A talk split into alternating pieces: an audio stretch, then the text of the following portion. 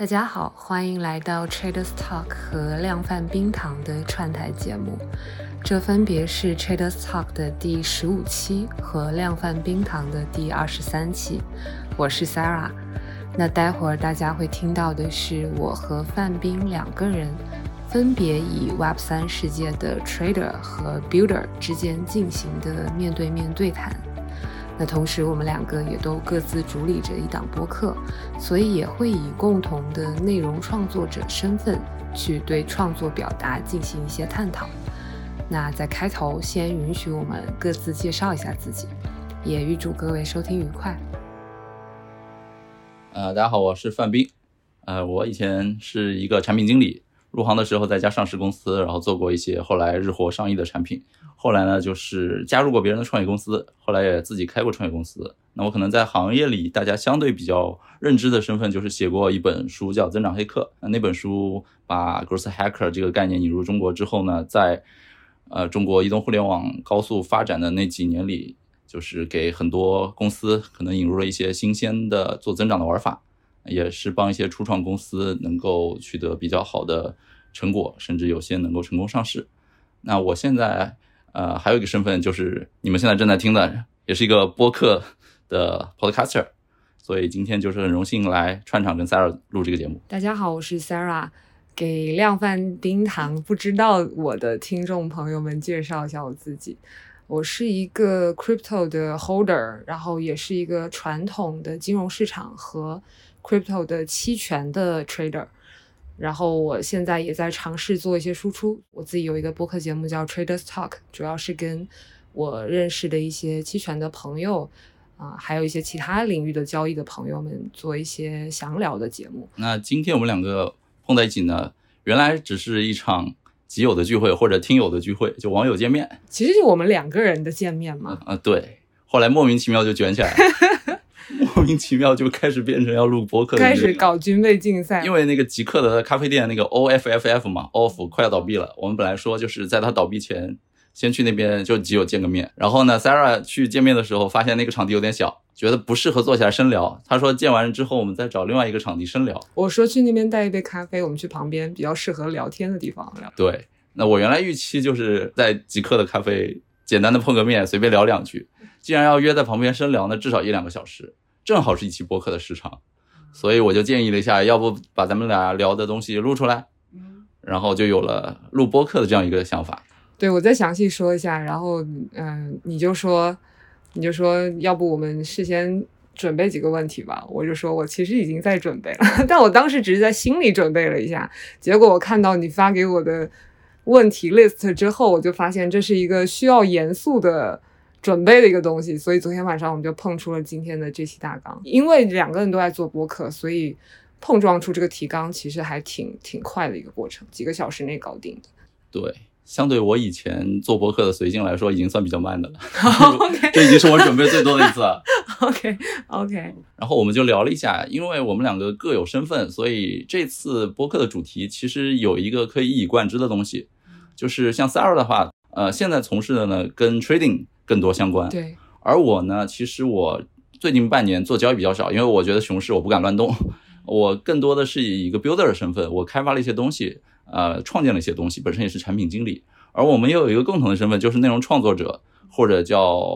呃影响也不算没有没有什么影响力，主要就是内容创作者 content creator。对，所以今天的贯穿主题可以是 trader 和 builder 对谈，同时再贯穿一些内容创作者的一些思考。这个就是今天我们的一个大致的方向吧。呃，所以其实我的视角就是以一个 trader，我非常想当 builder 的视角来请教和提问创作相关的问题。你的视角是？我的视角可能更多就是一个 builder 眼红 trader 能够一夜暴富，研究一下究竟你们在从事什么样的交易。日常都在接触什么样的信息，然后都在想些什么东西，以及有什么样最新的可能交易的技术也好，或者说交易的方向。当然，我不不需要直接来询问一些财富密码，或者我不需要你直接给我几个呃这个标的。这种就是我们这节目不做投资建议，对，更多还是对于投资技术或者投资理念、心得策略的一个经验的分享，只是一个交流。嗯。我需要澄清的是，就是因为我们一般说的 trader 或者是 builder 都是指的是在 Web 三的身份，但我们今天这个 Web 三更像是泛的 Web 三，就是包括 crypto 在内的交易以及 crypto 相关的衍生品交易。其实我更加做的主要是这块的交易，而不是类似于啊 NFT 的交易。我们就先都说一说，到底是什么样的契机来踏入到 Web 三？好啊，那这次你先。好，我先说。呃，其实离 crypto 比较近的朋友，应该很难不注意到 Web 三这个浪潮了。就是，呃，尤其是建硕那期也提到说，整个 Web 三这一场席卷全球的革命，现在已经在掀开这个序幕了。所以我其实是认同这个趋势判断的。所以我希望在整个海平面在上升的阶段，我是在船上的那个人。所以，呃，对于一些新鲜的、开放的。一些抱着开放的心态去了解一些 Web 三的相关的东西，就是我现在应该算是踏入到 Web 三吧。就是包括我现在在做的，我觉得我做的这个 Podcast 也算是某种程度上的内容贡献者，所以，嗯，所以也想要在这方面进行一定的深耕。嗯，有没有某一个具体的契机？比如说哪件事突然触发了你，或者偶尔看到了一个什么信息？突然让你产生了兴趣，我感觉最早应该是先从大家都在都在热议元宇宙那个时候开始的。对，就是元宇宙这个这个热词，一旦在国内被炒热，整个你没有办法不注意到这个词，因为你所有社交媒体都在讲这个词，所以应该是从那个时候开始，很想搞清楚到底什么是元宇宙，因为它跟区块链很相近嘛，它是基于区块链的技术，然后。嗯，所以一些新词冒出来的时候，就会很让我警惕。我不想要只知道那个名词本身，我希望能够进一步去了解它到底是什么东西。契机应该是这个。嗯，元宇宙那就差不多是二零二零年年末、二零二一年年初 Q 一的时候，好像最火，那个时候开始讨论。嗯，那你的契机是？大概在二零一三一四年的时候，我当时就有买过比特币，那个时候是可以是没有问题的。挖矿的吗？呃，不是，就直接买。对，然后到后续一七一八年的时候，其实是，呃，怎么说？那那段时间有一些很多不合规，或者说有很多类似诈骗类的项目，但是火确实是火，而且监管没有跟上。那边是吗？对对对，我没有特别想提这个词，所以 火是火是有点火，呃，但整体上来说就呃怎么说有有所听闻，但是也没有参与进去，自己也没有当韭菜，也没有去收割别人。差不多在二零一九年的时候呢，有一家客户找过来，那那家客户也算是比较新兴的一个，现在被称为 Web 三领域了，当时也没有这样一个称呼。那家公司找上来在做一个新的方向，那我作为可能早期的顾问，帮他们去进行了很多出谋划策，包括早期用户的分层啊，早期引流的策略啊，早期通过哪些呃市场营销活动来快速的获客，以及去分析竞争对手有什么问题。那我们能够怎么样去打败它之类，做了很多的帮助，所以那段时间既是我自己对这个领域有了更多的学习，同时也看到了真正有钱的行业是怎么玩的。真正有钱行业跟啊已经日薄西山的行业在增长上，其实不管是在预算上啊，在心态理念上啊，或者在年轻人的这个参与活力上，有非常非常多的区别啊，但是。呃，这是二零一九年的课，但是到了二零二零年之后呢，因为疫情的影响，其实有一段时间我是放空的，我没有去呃特别多的看行业，因为有点 看恶心了。我给自己两三个月时间放空，但是在二零二零年的时候，夏天有一波叫 DeFi Summer，啊，日后或者很很很好多月之后，大家管这个叫 DeFi Summer，但当时身处其中的时候，我发现有很多做增长的朋友。也开始关注这个领域，并且找到了很多人生新的乐趣和在增长遇到增长瓶颈的时候发现新的，就相当于是新大陆吧。对，在这个情况下，他们给我开辟了一个新的视野。然后后来就是二零二一年的时候呢，我又有了一些呃 Web 三方向的客户找上来，所以通过这样一步步的铺垫，有很多成功案例在你身边发生，或者说有很多呃在大环境相对受限的情况下。你仍然发现有些行业很有钱，来找你做合作，这给我开辟了 Web 三这样一个视野，后续才觉得应该 all in。是因为你发现这块的增长潜力更强？对，其实做增长早期的时候，我们觉得就是呃视野比较浅薄的时候，觉得产品上做一些优化修改啊，推出一些新新 feature，或者说烧钱做一个 campaign 什么的，相对来说就是在做增长。但其实增长的第一要义就是你要符合大环境，你需要去迎合潮流，或者说你需要去看大势、大的趋势。抓大众流量吗？还是呃，就是看大的趋势吧。就这个趋势有可能是技术的演进，有可能是是社会思潮的改变，有可能是某些政策或者监管的因素导致以前关上的口子现在突然打开了。就是大的趋势的变化会导致一些新的机会。那这个在我看来就是天时。呃，地利的话，就是咱们在中国大陆这边的话，会有呃各种城市的跨城市套利，或者有些城市有产业集群。而人和的话，你会明显感觉到一些聪明人，一些受过高等教育，或者一些头部公司做增长的这些藤校的人，也开始进入这个领域。对，所以我发现这个领域聚集了天时地利人和的话，才开始对他有些认同。其实吸引我的点更多的是你刚刚提到的人这块儿，因为我感觉这里面。有一群非常有趣又心态开放，又是略带有一点理想主义色彩的一群聪明人在里面玩。我觉得这个这个特性是我最想强调的。跟这样的一群人玩是特别有趣的，这是我最想强调的部分。反而是我感觉你可能更多的是从行业和就是一些具体的增长的观察来出发，但是我其实想的就只是跟这样的一群人。可以混在一起，可以整天跟他们一起交流，就觉得会很好玩。这应该是最吸引我的点。对，殊途同归嘛，就是一个新兴领域，永远会聚集最有活力、最年轻、最有创造力的人。对，那你觉得最有趣的、吸引你的点是什么？我觉得首先除了财富效应这个不谈之外，嗯，对我一个做增长或者看过数据、做过行业研究的人来说，最有意思的事儿就是它的链上数据都是公开的。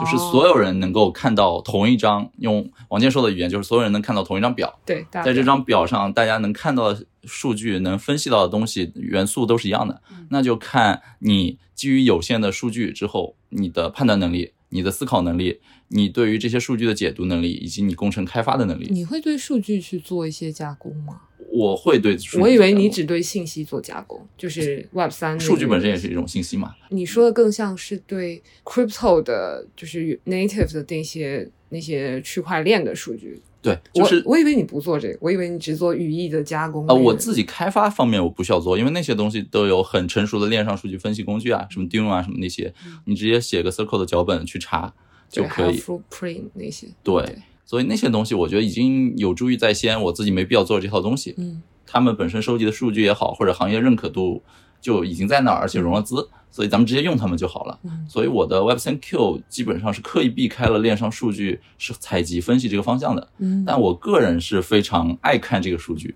包括 Web3Q 第一个 section 就是第一个每期邮件的最上面都是链上数据。因为我觉得这个东西是所有人对所有人来说是客观的，是公允的，是所有人基于这个东西能够看到一致的东西，而不像是大 V 喊单是他的一面之词。所以我觉得这个是我个人觉得非常有意思的。在 Web 二世界或者移动互联网，一家公司的数据都是内部封闭的，都是需要上市之后你才才能看到，甚至会注水美化的。对，这个就是我觉得 Web 三对我来说很有吸引力的地方。嗯。那我们刚刚介绍了我们双方是怎么加入这个行业的。其实我更感兴趣的话题相对比较俗一点，就是跟钱有关的。嗯，能不能聊一聊你在 crypto 或者在 Web 三赚到的第一桶金，还有你亏掉的第一桶金？嗯。其实我在了解 crypto 是比了解啊去接触元宇宙或者 Web 三这个概念更早的，但是也晚于很多很多朋友啊。我是在一九年的三四月份，那个时候刚比特币刚从三千美金到四千美金往上蹦的那一跳，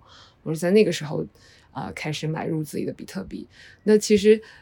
第一桶金是怎么赚的呢？其实就是在熊市的最低点入场 BTC，这个就是赚到的第一桶金。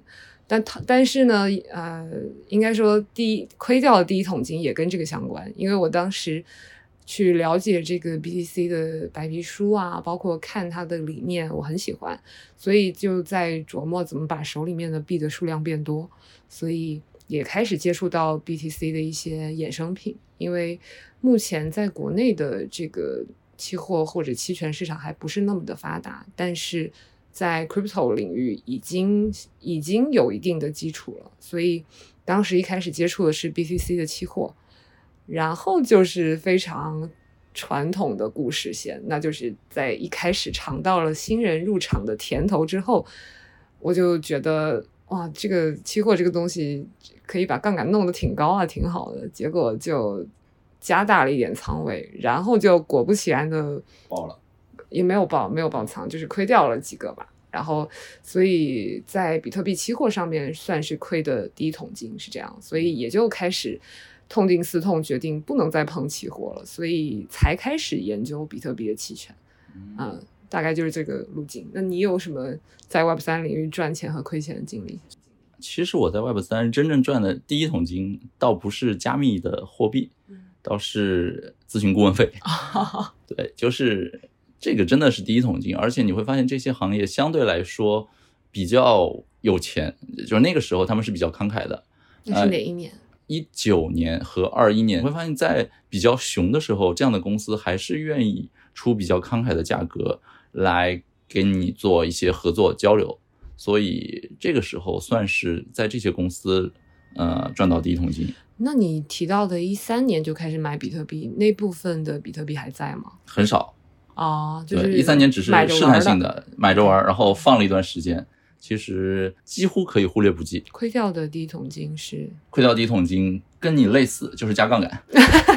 爆仓了吗？合约爆仓了啊，爆仓了。对，就是大概放了五位数进去，呃，五位数的 U 在里面差不多。放了个一段时间之后呢，涨到了六位数。哦，呃，当时就觉得啊，这也太简单了。这个东西就是那段时间好像参加别人的婚礼啊，还是什么，就是一直盯着手机，对，吃什么喝什么。哦，我特别理解这种做期货的状态。对，就一直盯着手机，就看着它涨涨跌跌，涨涨跌跌。那在某一天的时候呢，就突然经历了一个插针。是哪一天？呃，差不多是去年的十月份吧。去年十月期间。好像也正式开始转熊的那个时间点哦。那你其实做呃，应该说做 trading 还是比较少的，对吗？我我是那个时候才刚开始接触合约，对，所以呃，经过那步之后呢，大概休整了两天，呃，又加了一点仓位进去，再试了一下，又爆仓了，又被爆了一波。所以呃，后来才发现，就是有的时候需要去管理你的仓位，然后有的时候需要加一些止损的策略。啊，当然那个时候的爆仓给了我一些比较深刻的经验教训之后呢，我现在最大的呃一个自我的约束就是不再参与合约啊。你这个跟我的 stop doing list 是一样的。对，就就我觉得期货是一个给你反馈非常快的产品，然后呃，但是如果你在还没有建立自己的就是对于市场数据分析的一套自有的体系下，那。这个体系建立之前，你再参与到期货的合约里面去，我觉得就是一个纯粹的赌徒心态，就是就是你需要去猜多空，你其实在做的就是在预测未来市场，以你的主观判断去看到底要买哪个方向，所以就而且它只有多空两个方向，而且庄家是可以明明牌来作弊的。对，所以我就从那之后痛定思痛，就说我一定要把这个投资的下限封死掉，就是。呃，我只我现在也会有期货的仓位，但是现在期货仓位只作为期权的对冲手段啊，而不会作为一个投机产品。对，其实我当时甚至连这个合约这个东西背后的原理是什么都没有太直白的了解，对，直接就爆了两波，所以整整体之后我就再也不参加类似投机的东西，而且开始去呃看一些比较长线的投资经验，比如说开始真的。开始研读巴菲特、哈利芒格，投资吗？对，就是你会觉得可能有点奇怪，为什么拿价值投资的理念，然后放到 crypto 或者说在在加密领域？但其实我觉得那段时间我补了这些课之后，我发现最好的一个呃影响就是不要在一个下行周期，或者不要在一个明显看不到有回弹的市场上去做一些短线操作。所以基本上在经历了那段时间，也去分析了市场，发现二零二二年就是今年大概率行情不会特别好，可能甚至一直在往下走。有了这样一个预判之后，我今年整体就没有做太多的交易，所以也不做呃定投之类的啊，定投是有的，但是不会去，比如说去预测它是走熊，我们就去做空，或者看起来好像有个反弹。就敢去做多，甚至在猴市上蹿下跳的时候，这个网格开的也比较少，所以整体上没有去做特别多的交易，主要还是定投。嗯嗯嗯。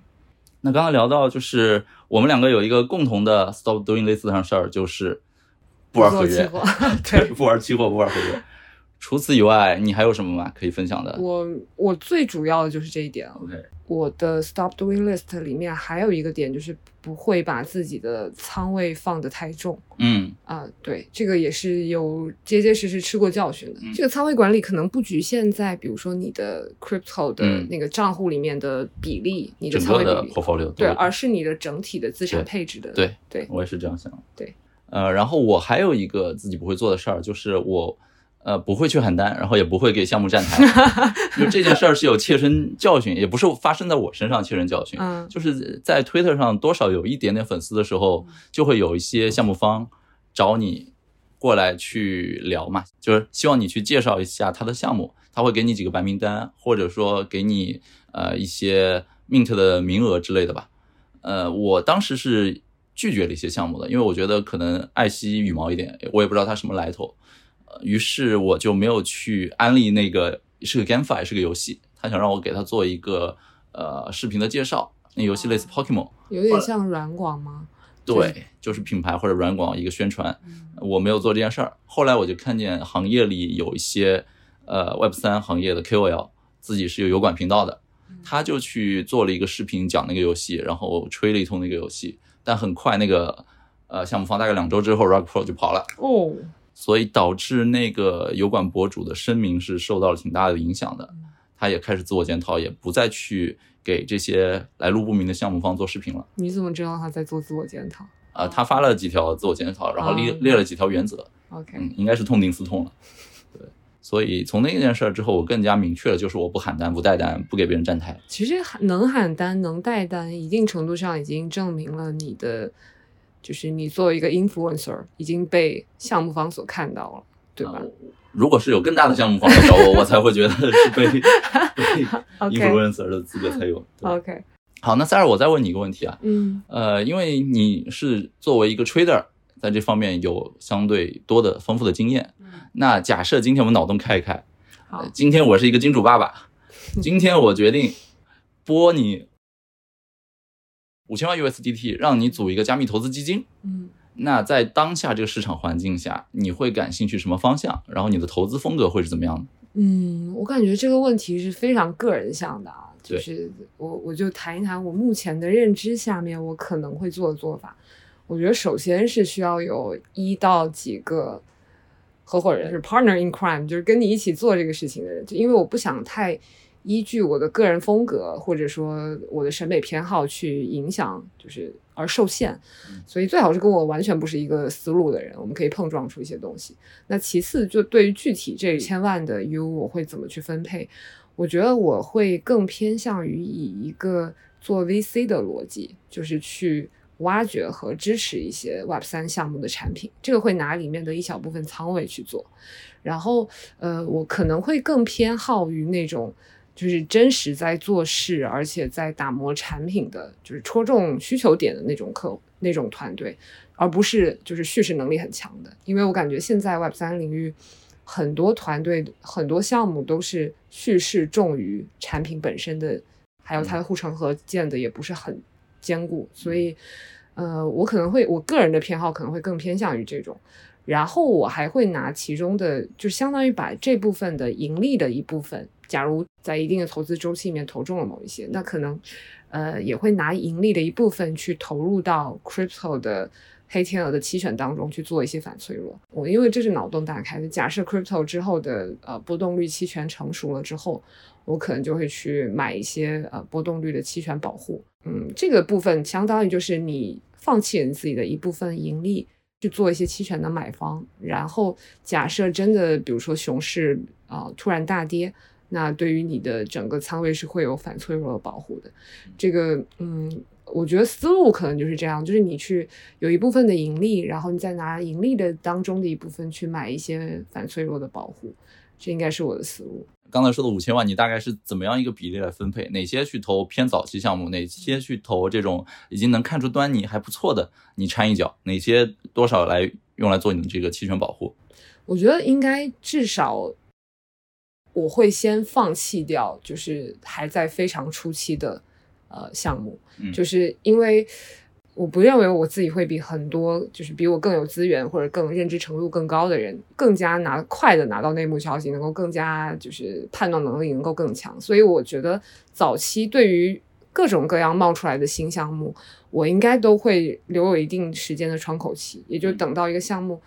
呃，可能把它的产品打磨的更趋于成熟一点。但是确实这样会有问题，就是你可能会错过一些。啊，项目的最开始的快速增长的红利期啊，我刚刚所说这个应该是，呃，应该是准备投的大部分是这样子的风格，当然也会拿出一小部分，相当有点像杠铃策略，就一小部分你可以去投一些，就是你个人很喜欢的，你也你也愿意赌一把的，损失掉也就损失掉的。那比如说 Step N 的早期，也许可以。这个应应该是早期天使基金，绝大多数天使基金的玩法嘛，就是每家少给一点，有一家起来就。值了我一百家的这个本钱了。对，但其实这里面还包含着我对于就是我希望也做一些反脆弱的保护的部分，因为你在熊市的到来期间，很多的项目都还是没有办法，就，它毕竟还是闭本位的嘛。对，呃，所以。毕竟他给的是五千万 U，那你可能你 OK OK，我记下了，就是毕竟你给的是五千万 U，那你有可能是更偏重的是 U 本位，所以假设你是投的是呃 B 本位的项目，那毕竟那些衡量的东西都是拿 B 来做的，那我可能会想要在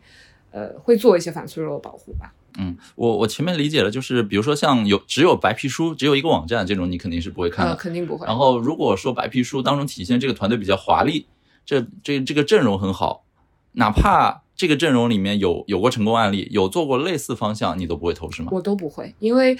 呃，因为是这样，就是我觉得现在币圈的，尤其是一些大的加密的基金，他们在投，其实就是在海投，嗯，他们也是在一个天使投资的一个思路，就你会看到很多项目下面就 list 非常长，然后你官网上挂出来个个都响当当，但这个跟他整个团队到底能不能好好打磨好一个产品，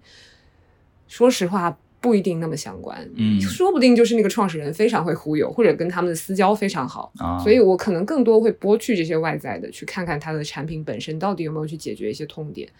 嗯，明白，嗯，然后我我再补充一个我的观点啊，就是我刚才假设我是你的金主爸爸嘛，嗯，如果说你今天跟我 P 的时候给我这这样的花钱意见，我可能会有一些不满啊，为什么？因为你前面很多前提是基于。你不投这些早期项目，是因为你缺乏行业的这些 insights 或者 connection，嗯，对于这些内幕也好，或者说圈子不够。那其实我给你的这一部分资金里面，有一部分你是可以拿来建立圈子关系，可以做投资者关系，可以去参与各种活动啊，认识更多人的。其实你可以直接拿其中的一小部分，比如说拿出一成或者零点五成的钱，专门来做投资者关系的建设，或者说潜在潜在的这个创始人的交流。我觉得这个就跟投资的风格有关了，就是因为我其实更希望的是在建立了一定的利润安全垫的基础上再去做这个事情。如果你在最开始你就去把精力花在你需要去跟一些呃投资关系的建立上面，我觉得它会花费我的比较多的时间精力。所以我可能会希望说，比如说投出了一两个比较不错的项目，有一定的利润安全垫之后，你后续考虑再转变一些投资思路，这个没问题。对，而且你有自己的作品了，别人更加认可你。嗯，所以这个是都是跟 trading 相关的问题。那我其实更好奇的是 Web 三 Q，就是你在做的这个东西本身，因为它可能更偏向于开发，应该说是你个人开发的一套系统，对吧？那这个对于对于我的听众朋友们，他们也许会有一些人不知道 Web 三 Q 是什么，你可以跟大家简单的用一两句话讲清楚这个是个什么东西，然后你又是怎么去构建这个东西吗？呃，简单说，这个就是一个基于 AI 技术来做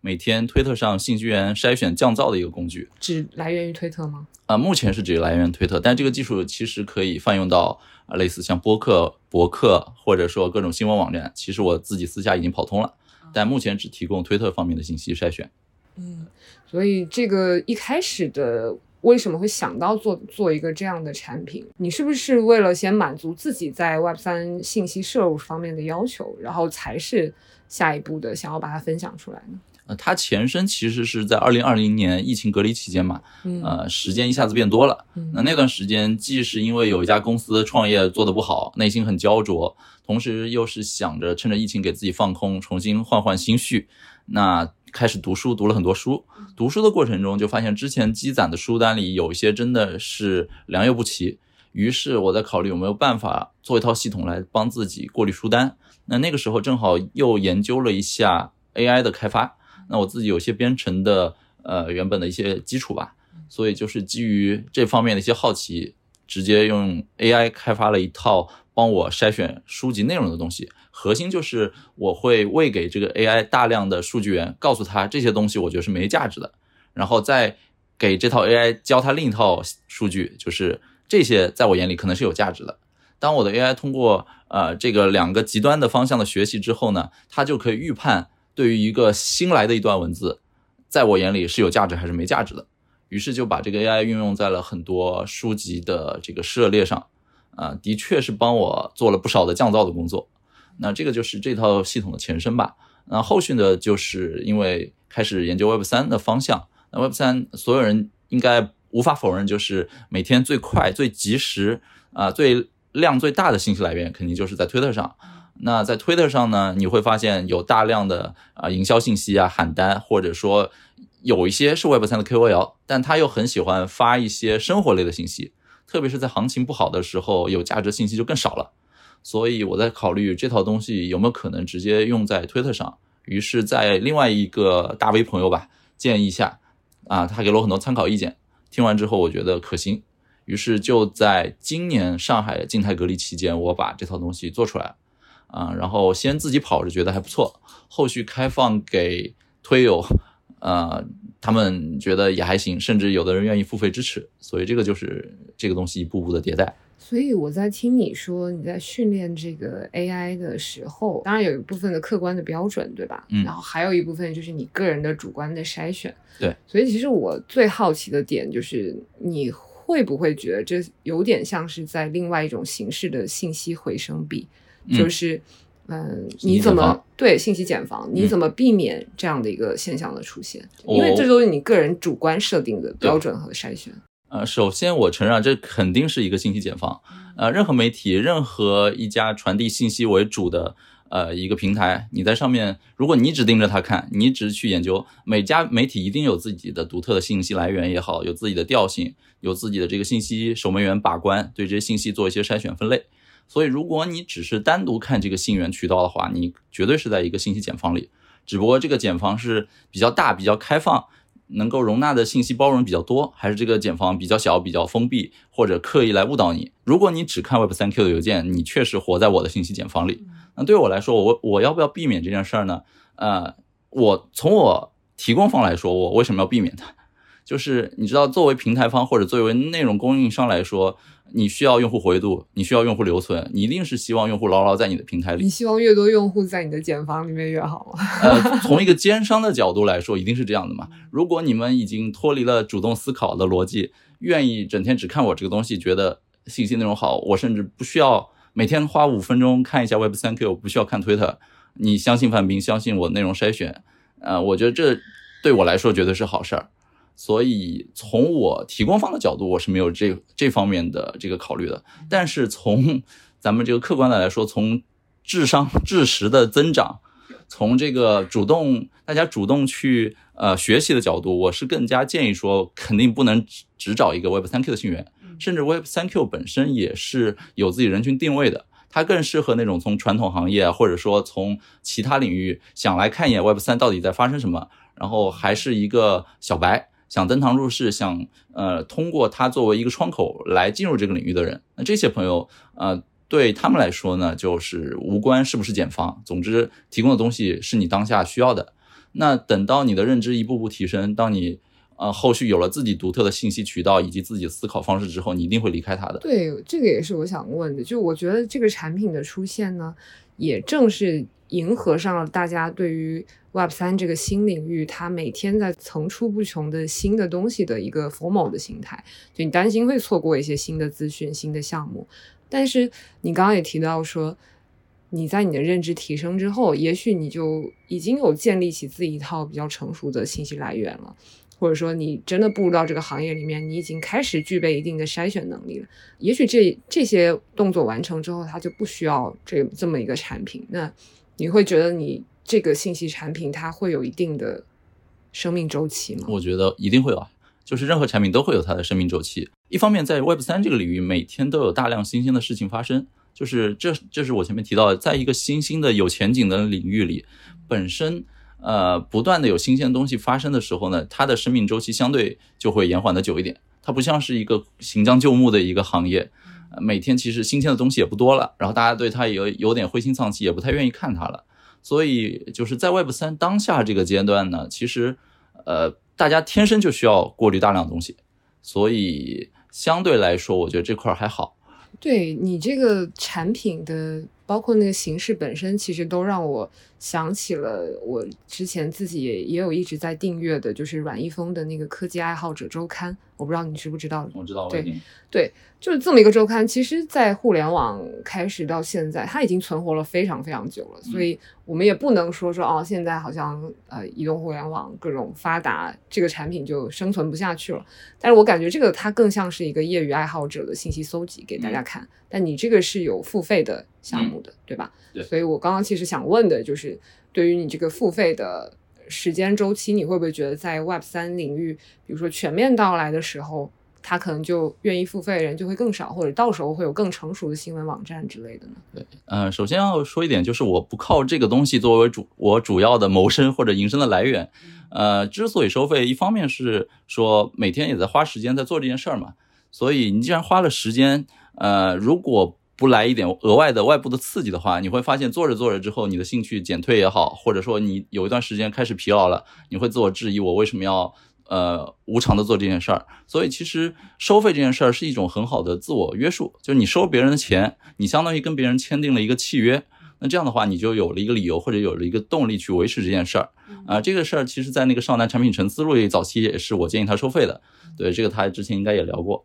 另外还有一点就是收费这件事儿，是我拿来验证很多对呃对，一个是用户筛选，一个是验证需求。我先说验证需求好了，就是在验证需求环节，有的时候呢，我比如说开了一个群组，这个群组里究竟提供什么东西是大家真正想要的？你如果不收费的话，你通过自己的臆想，你可能觉得大家想要看更多的报告，或者说你可能觉得大家想呃在一起闲聊。但一旦你收费之后，通过收费来回测。大家究竟为什么而付费？你会发现，有的人是呃感兴趣每周的这个呃一级市场、二级市场投融资的报告，有些人就是想让你给他一些财富密码啊，有些人可能是想呃白嫖一些其他行业的免费报告之类。就是收费这件事儿，能够让我通过调查得知大家真正愿意花钱的那个动因，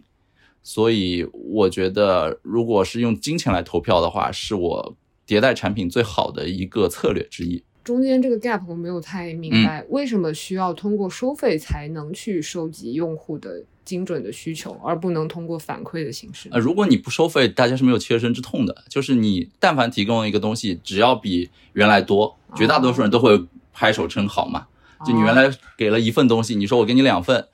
第二份至于第二份他究竟要不要？呃，是个人 应该都想白嫖，就是他会对他付费的产品提要求。对，这个是我们可能之前做互联网产品很长时间以来积攒的一个经验，就是绝大多数人一定是多多益善啊，喜欢给自己欲望诉求做少数，很明确的知道自己要什么不要的什么的人是极少数，更多人一定是这个给我更多，给我更多。对，但是呢，他们又不愿意付出相应的代价。或者说，一旦涉及到金钱之后，你会发现它不是一个 deal，它构不成一个生意，它可能是一个单方面的施舍或者一个给予。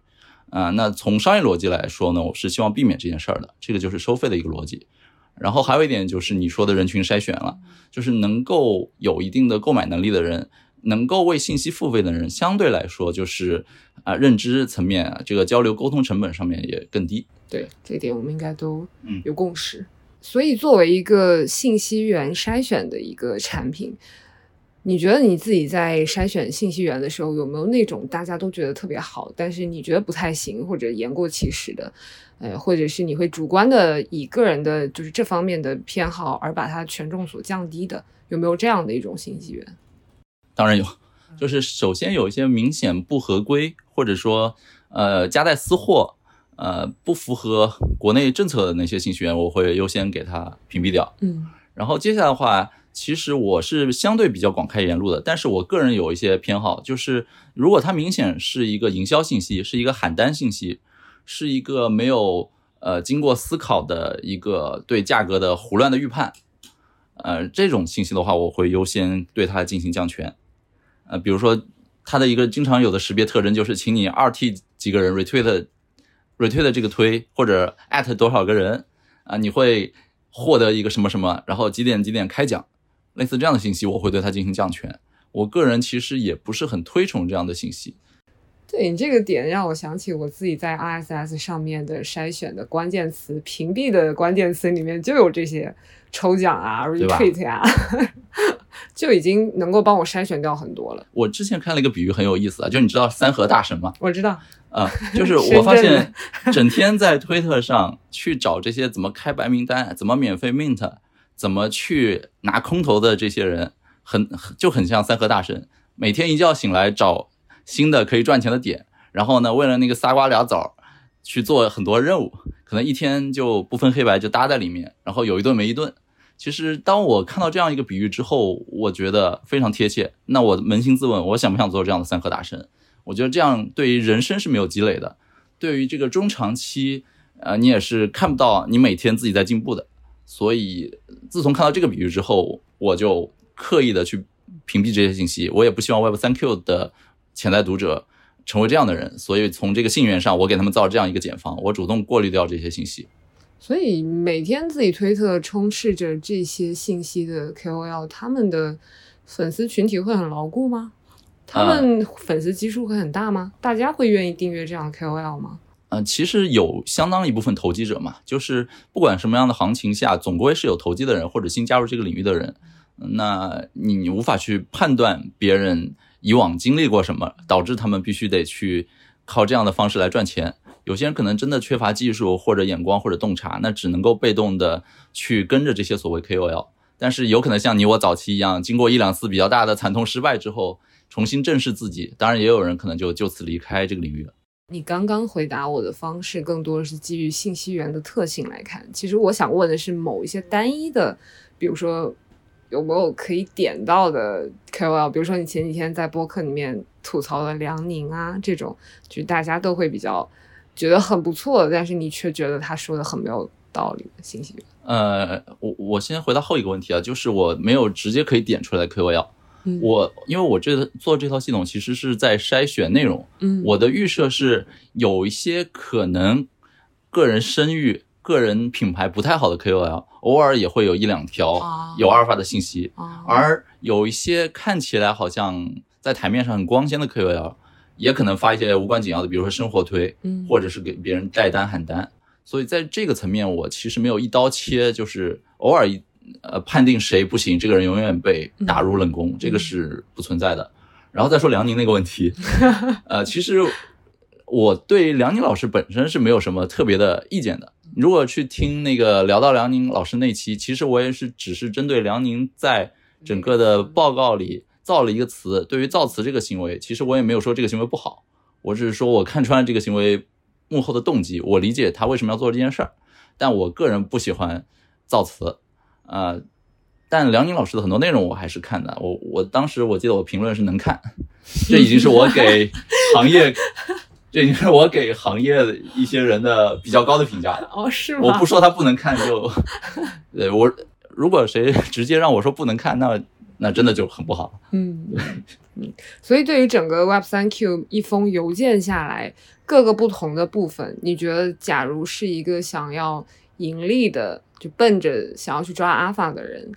嗯，或者说用健硕的话说，就是那种冲浪者的话，他最应该关注的是哪个部分的信息呢？呃，我不知道别人有什么不同的信息来源，结合 Web 三 Q 能够催生出怎么样的一些阿尔法，但我可以分享一下，就是我自己经常看哪些东西。我觉得对我做投资有帮助啊。一个是我会很愿意看链上数据，这前面强调了，就是链上数据是 Web 三领域一个独有的特性，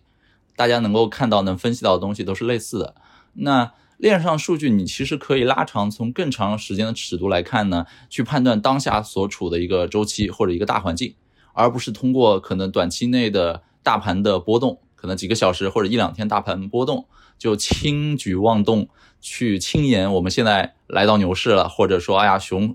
这个牛回速归，所以链上数据是我推荐大家去研究的。呃，另外 Web 三 Q 每天还会统计，呃，目前是大概有将近一万个 Twitter 上的账号作为信源，去统计这些账号，呃，当天讨论的热词有哪些，标签是有哪些，呃，包括这些热词会形成一个词云，我每天会去看这个东西。我我个人觉得，如果一个词它的讨论越来越多，那可能它正处在一个。啊，怎么说？越来越多人关注的增长的趋势。如果有一个词连续霸屏很多天，那你就要去谨慎的判断一下它是否过热，他是否已经该参与进来的人已经参与进来，该喊单的已经喊了。那你这个时候，如果一个词连续很多天霸屏，你才加入，你很可能就是那个被收割的最后一波人。对，所以这个是我个人比较重视的。呃，这两个呢，算是比较。aggressive 就是相对来说能够帮助你做投资的。那还有一些防守性质，我个人推荐会看的呢，就是第一行业监管类的信息。那行业监管每天发送的这些发出来的新闻呢，其实预示着这个行业是在收紧还是越来越有活力。哪些国家地区正在对它进行扶持？哪些国家地区中长期政策方向不明朗？那这其实也对于你的呃当时所处的时代地区来说，对你的投资决策会有一些影响啊。另外，我还会最近会看的比较多，就是黑客的一些信息，就哪些链上啊出现问题，或者说哪些技术容易被黑，哪些呃组织最近被盗，在这个过程中去分析一下，究竟他们是哪个环节出了纰漏，或者说哪些技术上产生漏洞。那么在后续，不管是做合约的审核也好，还是做组织架构建设，呃，包括防止被别人用这个社会工程学攻击的角度来说，都是能够帮助你减少损失的。我觉得在牛呃牛市的呃熊市的时候，减少损失是很重要的一个工作。嗯，也是刚刚提的呃封掉下线的一个行为。所以你刚刚提到的前两个部分都是。Web 三 Q 免费可以订阅的邮件里面可以看到的是吗？呃，链上数据是免费的，嗯，然后每天热词统计的话，收费里是能看更多，免费里也会提供一些。所以 VIP 的服务跟免费订阅的，嗯，你的你的对这两个产品线是有什么不同的就是定位？呃，免费是这样，就是我更希望免费是相对来说时效性会强一点，比如说过去二十四小时啊，比如说这个最近。在大方向上，大的 VC 基金有什么动态，就时效性会强。而收费群组呢，我更希望给大家带来的是一个打扰更少的、时效性更强、信息半衰期更强的东西。比如说，免费里面每天都会更新过去二十四小时，但收费的反而降低到了每周只推荐五篇我觉得值得看的东西。包括收费的时候会推荐一些可视化的图片、图表。呃，帮助你能够更快的一眼看图获取信息，而免费的话，可能文字版就比较多。总之，我收费的考虑就是，我收了你的钱，我不应该反而更加打扰你，而是让你在单位时间内获取更大的信息量。这个是我个人的一些理念。所以你自己是有因为 Web 三 Q 某段时间筛选出来的信息而重仓到某一个币或者某个项目当中嘛？就相当于我想问问你有没有 skin in the game？呃，可以这么说吧，就是。重仓没有那么重，但是有试呃，就是 Web 三 Q 本身到现在也没有几个月的时间，呃，在这个过程中肯定是你自己要做一些试验的，呃，我试着清仓了一些项目，整体收益我今天看了一下是百分之二十七点八。你是说你投入的资金？对，百分之二十七点。对，但是这个资金绝对总值不是很高，嗯啊，只是咱咱也不是石油战神那么少，但是相对来说，呃，比它高几个数量级，做了一些小小的测试。呃，这个是通过 Web 三 Q 来发现一些项目。那还有一个额外的收益，就是作为一个 builder 本身，你开发 Web 三 Q 本身有一些额外的收益。就是这个东西刚上线的时候呢，有些项目方发现，哎，你在做这个事儿好像挺有意思，呃，是我们感兴趣的方向，或者说我们原本也打算做一套。于是有些项目方会主动私信你说有没有兴趣一起聊一聊。在聊的过程中，他会主动 offer 说想投资你啊，或者想跟你合作。为了增强他自己的可信任感，他会给你一些他自我的介绍，或者抛一些内幕告诉你。比如说，我们是哪家哪家，我们最近拿了谁的融资，然后我们的金主爸爸什么时候又会发一期募资信息。对，所以在这个过程中，意外的收获了很多阿尔法。嗯，我觉得关于 Web 三 Q 的内容，我想问的基本上就这么多。呃，我们 move on 到下一 part。好，那刚才其实我们聊了从一个交易者的角度和从一个开发者一个 builder 的角度。那其实我们两个还有一个共同的身份，就是我们都是创作者。呃，我们都在做播客，都会聊很多跟 Web 三有关的概念。所以其实也可以间接的说，做播客也是 Web 三 build 的一种形式。那接下来就是我们围绕这样的身份，我们来看看大家在做这件事儿的动机、经验，还有变现领域有什么样的一些洞察吧。嗯，首先我们来讲讲我们做节目、做播客、创作、表达这方面的动机。呃，我觉得我的动机之前聊过，可以很很简单的概括。就对我来说，做播客肯定是不赚钱的。我为什么愿意做呢？一方面是因为它作为一种战略防御姿态，我需要多一个发声的渠道。这样一旦遇到什么样的黑天鹅事件的时候，我有一多渠道给自己发声。你指的是你的某个账号不行了，然后就可以有多一个渠道的吗？还是未必是我某个账号不行，有可能我整个人不行了，需要什么样？就需要有留存的作品嘛？你说的是更多形式的？你想的有点太高端，我想的是，万一哪天有个大病大灾的，相当于水滴筹，或者说做了某件事儿遇到某种不公，所以呢，播客能带来什么呢？我可以大声疾呼。哦，OK。你这个想，你这个回答我完全是意想不到。对，就是作为作为一个战略防御的渠道吧。OK OK。对，哦，那真的是非常的，有点像是把自己处于一个随时的战备状态。对，这也是一种反脆弱的策略嘛。是的。对，所以啊，另外之前聊过，就是我把它作为一种音频记录，未来如果养了娃的话，直接给娃听就当胎教了。对，这个想法很简单。那你来聊聊呗，就是你做播客。初衷动机是啥？然后给你能带来些什么？因为我自己是一个非常重度的播客的用户，那我在我的可能大概八九年前就已经开始听播客了，所以你作为一个深度的用户，转化为生产者，其实是一个相对来说更容易的过程。所以我自己听了那么久播客，然后再加上当时有一些契机，就比如说有身边的朋友鼓励我可以去做播客，然后再加上我又想要把自己的一些想法沉淀下来，然后又想把我认识的一些朋友他们有价值的内容可能再分享出来，嗯，所以就选择了这样一种不需要露脸，我自己又很熟悉的一种方式去表达出来。嗯，那就是你最近做播客，其实建设那期就非常出圈嘛。嗯。大概是你做做了这么久以来，可能播放量最高的。我看数据，那通过那期节目，你给你带来了些什么呢？嗯，应该说从那期节目开始，我能，尤其是上首页的那天，我能很明显的感觉到。涌进来了很多没有听过往期节目，只听了那一期节目的听众朋友，他们可能对于我往期的节目的调性不是非常的熟悉，但是呢，因为建设那期的表达非常的呃简单，但是又很深刻，而且表达的也非常好，所以留存了下来，也就他们订阅了这个博客。嗯，但是呢，呃，当时还有一些就是大家关于高光的吐槽啦，就是六分钟，呃，对，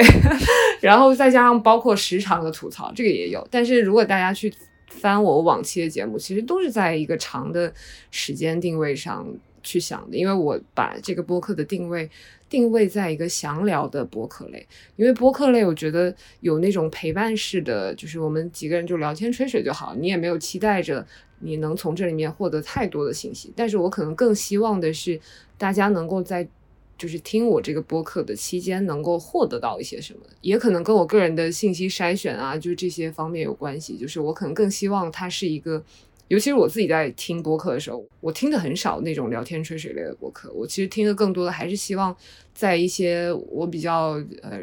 比如说走路啊，或者吃饭啊，一些场景里面，我可以顺带的听到一些激发我 insight 的东西，所以我自己也会希望让自己的播客是这样子的。所以，所以那期其实呃，当然听众变得更多了。应该说，从我记得应该是从三千翻到了就是可能四五千这个样子。嗯呃，带来了听众，也带来一些吐槽，但是，呃，我觉得我今年做播客有一个非常大的心态的转变，那就是我开始意识到，就是录制完一期播客并不是结束，嗯而是而是你还需要把这期播客去用更多的形式把它推广出去。我相信我的播客节目是有价值的。那你录制完一期，你不能就静静的放在那里，你不管是跟听众的互动也好，或者是呃，比如说我在极客上面去发这个呃录制相关的一些延伸的信息也好，或者是一些听众反馈，我会积极的互动也好，这些方面的对于播客后续的有点像是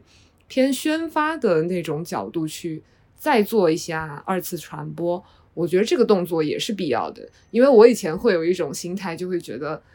嗯、我这个是个宝藏节目，大家就来发现我就好啦。我酒香不怕巷子深。对啊，我现在来看，我觉得那是一种有点像故作清高的姿态。就是嗯其实如果你对自己的作品有自信的话，国外的播客主他们都会很自然的在自己的播客里面去推广自己的东西。所以我现在更想学习这样的一种心态，那就是大家可以在比如说在极客上找到我，或者是用各种方式去跟我联系，然后跟我互动，然后。嗯，我非常欢迎这样，而且我现在感觉这也是一种新的帮助我去拓展嘉宾渠道的很多方式。比如我在极客上就认识了你，认识了很多的新的朋友，嗯、我觉得这样就是我比较想要的。之前不太敢宣传，会不会是因为你自我感觉质量比较低，然后缺倒没自信有？，其实其实你如果去听我往期的过往的很早期的节目，我相信它的质量也是不低的。只不过哦，只不过对于还不是很了解期权的朋友，他可能会觉得听不太懂期权的东西是什么，嗯但是还是会觉得挺有道理的。我身边其实有很多就是呃，因为不了解期权，但是基于对我个人的。呃，信任也好，去听这个节目，他们给予的普遍反馈都是，比如说像海波那期或者 Chris 那期有在聊期权本身，他们都会说期权那部分听不懂，但是他们讲的很多东西都还挺有价值的啊、会收到这种反馈。只不过是我那个时候可能我的状态更加，嗯，神龙见首不见尾。反正就不像现在这样子，就是很 open 的状态，就是录制完一期我还要积极的互动。对，我觉得是个人状态的差异了。还有一个原因，就是因为我之前在过过去的那些播客的期间，我都还有自己的本职工作。啊，啊，这个时候你再去呃很高调的宣发，可能跟我嗯当时的那个工作状态也有关系。呃，所以所以现在因为已经就是辞职了嘛，啊然后这个状态下，我就希望认识更多人。啊明白。那你觉得为什么建硕会答应你的邀请参加这一期？因为建硕相对来说也是我们可能互联网早期从业者都比较膜拜的一个偶像。对然后他平时其实公开渠道，特别是做播客这种形式发声比较少，他可能更多写文章。你是怎么样能够成功的请到建硕？他自己为什么不直接单独开开一个播客自己来聊呢？对，其实我在前天参加健硕的每周 Web 三聚会的时候，刚好也跟现场的大家聊到这个问题，因为有朋友也会好奇说你是怎么请到健硕的。其实这个契机非常的简单，就是因为我在极客上关注了健硕，而健硕会随机的去从他的也不能说随机，他会在里面可能关注他的朋友里面，哪怕他粉丝数不多，但是他主页看着挺有趣的，他就会回关，就这么一个回关的动作。当天那个晚上，我记得很晚，十二点多，然后建硕回关我了之后，我就在想，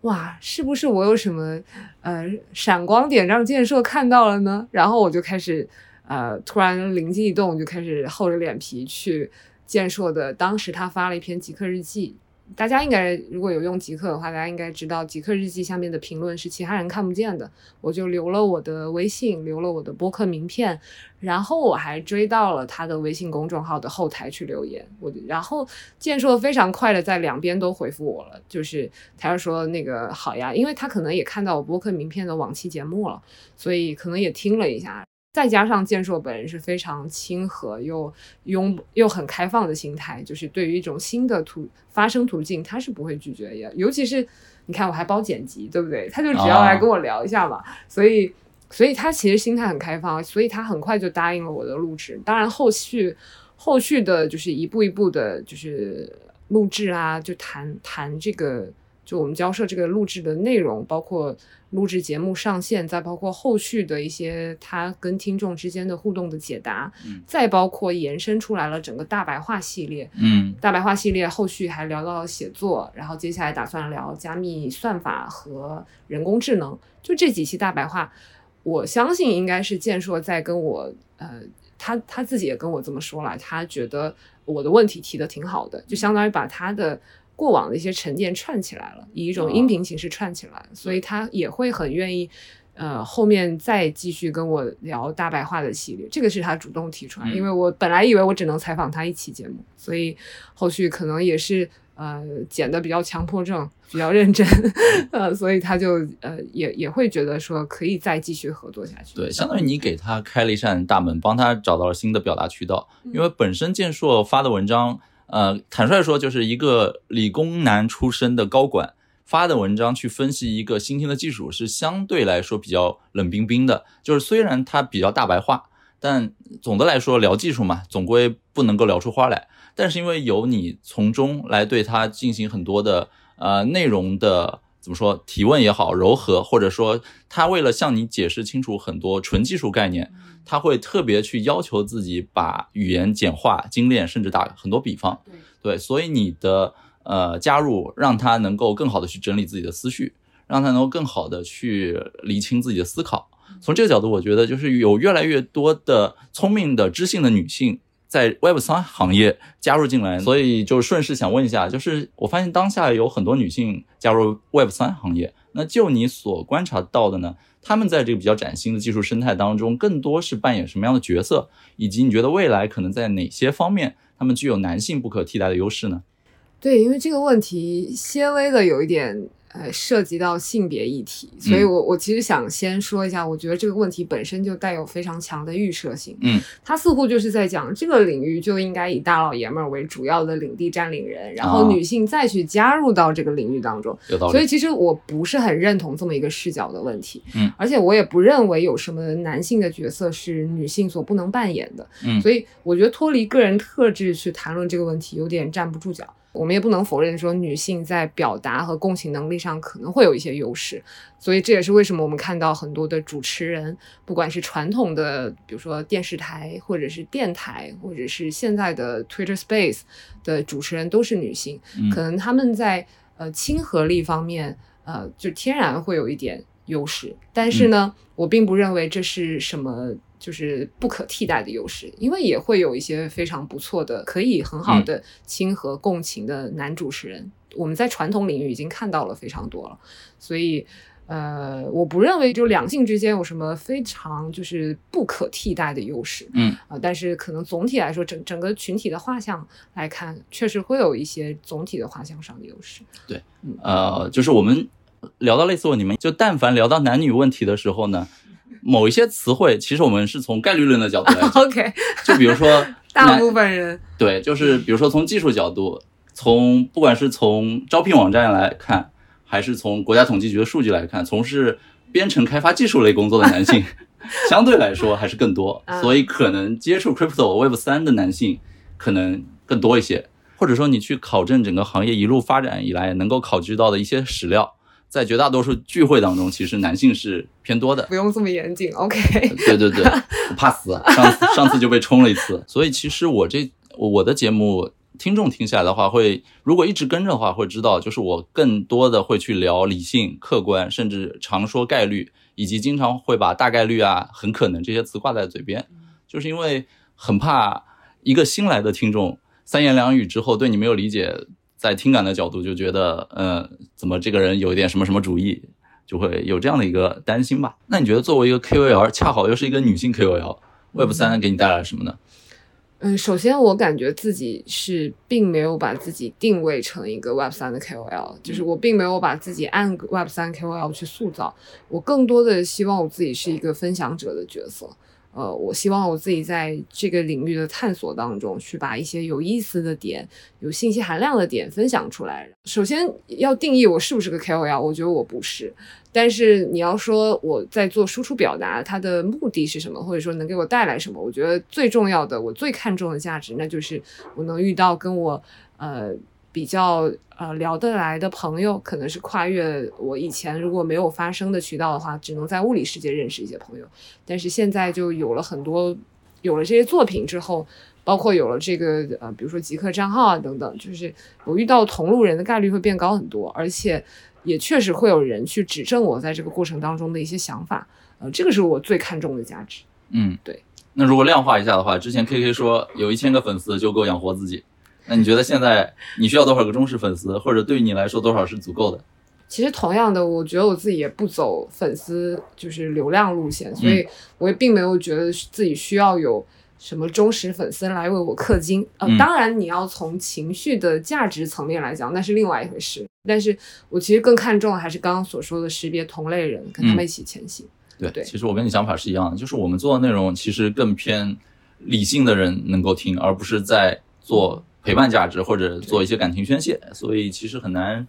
让一些朋友为了这个给你氪金。对，在做播客这个过程当中，我觉得我们作为一个播客主，就是表达能力是个很重要的一方面。我觉得你是表达能力非常强的人，不管是口语的表达还是你书面的表达，呃，包括我经常看你极客上面有各种。梗，各种烂梗会抛出来，就很多很多很有趣的想法。然后你又有频繁的在以各种各样的渠道和形式在做输出，你会觉得自己覆盖太广而深度不足，或者钻研不够吗？呃，首先我非常认可一点，就是我覆盖广而深度不足，因为永远是觉得我感兴趣的领域非常多，但是我也在试图收敛我的视野。试图降低我对于很多就是对我短期、中长期甚至短期内没有领域的呃没有帮助的领域的一些关注。对，因为我觉得人是需要做注意力管理的。那我一路以来其实涉猎的领域挺多，但是因为人过了三十岁嘛，三十岁之后你的不再像年轻的时候那么有活力，你的时间、你的精力呃需要分配的点越来越多，所以其实怎么样去合理分配精力，这是很重要的一门课。所以我在刻意的。降低我关注领域，而去钻研，让它的这个深度能够有所深入。但是呢，呃，这个问题前置的条件是因为